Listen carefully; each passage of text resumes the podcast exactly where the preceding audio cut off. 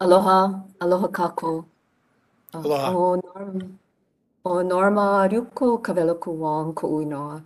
Ua hana o ia au ma kalihi mauka ma oahune. Noho wau ma ane i, i kea manava.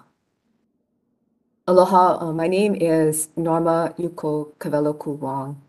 I was born in Kalihi near the mountains, uh, where I now live. Uh, Mr. Chairman, I apologize for not being with you in person.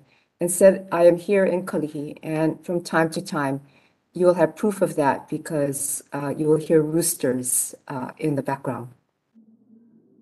My grandmother was banned from the language in her youth, and she did not speak it again until two weeks before she passed. She did not tell us her story, and I did not grow up in the language. And so these few words that I have spoken here that I wrote in my formal testimony, I sent to younger Hawaiians to correct, younger Hawaiians who benefited from my generation's political fight for language revitalization uh, here in Hawaii. I know that my story is common among the many Native peoples.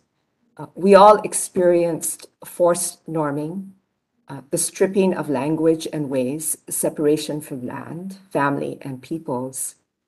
And the boarding schools were focused delivery agents for this national policy and for the peoples who lived and governed in this country at those moments in time. And so for their descendants, there is very specific pain. To account for and acknowledge uh, is a consequential precipice. And how will we guide and participate in this particular moment?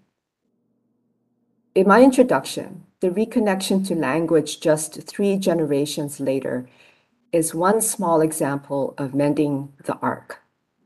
The seven generations arc. The seven generations that are before us and the seven generations after. This is the worldview, the ethos, and the plumb line for all indigenous peoples.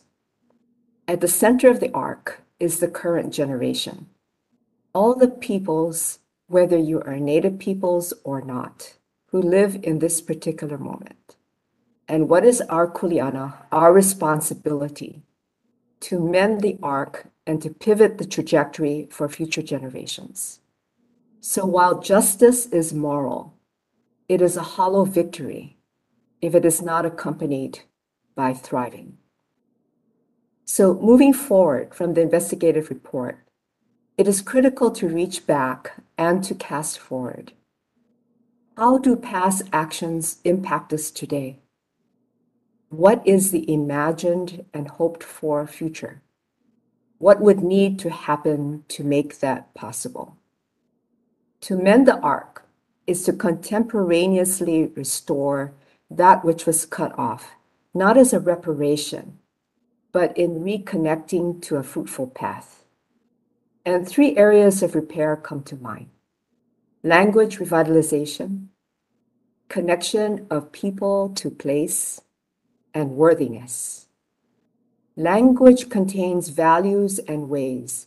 It must be taught orally and reconnects the relationship between generations.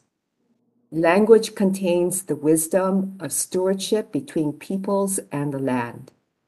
And reconnecting to the responsibilities of land and place, even in urban areas. This is critical to the reconnection of the arc. Indigenous peoples are intended to be stewards of peoples and place, not only their own, but of the entirety.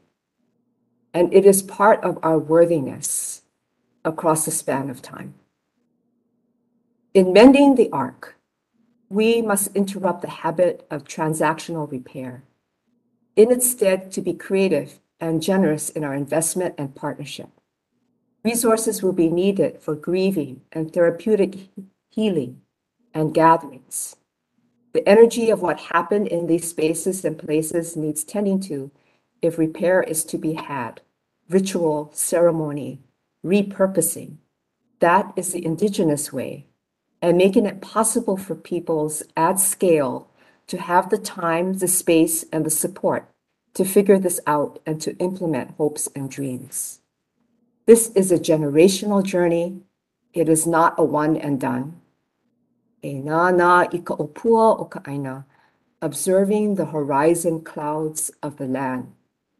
What took hundreds of years to tear to the point of breaking cannot be repaired, let alone propel us toward a more thriving future over the course of a few studies, reports, and hearings. There is work to be done, and it can be fruitful. I leave with this wise saying of our peoples Kale haule ole, he keki. One's child, a lei, a garland that is never cast aside. Mahalo nui. Thank you so much. Mahalo. Uh, we now uh, recognize uh, Ms. Medicine Crow.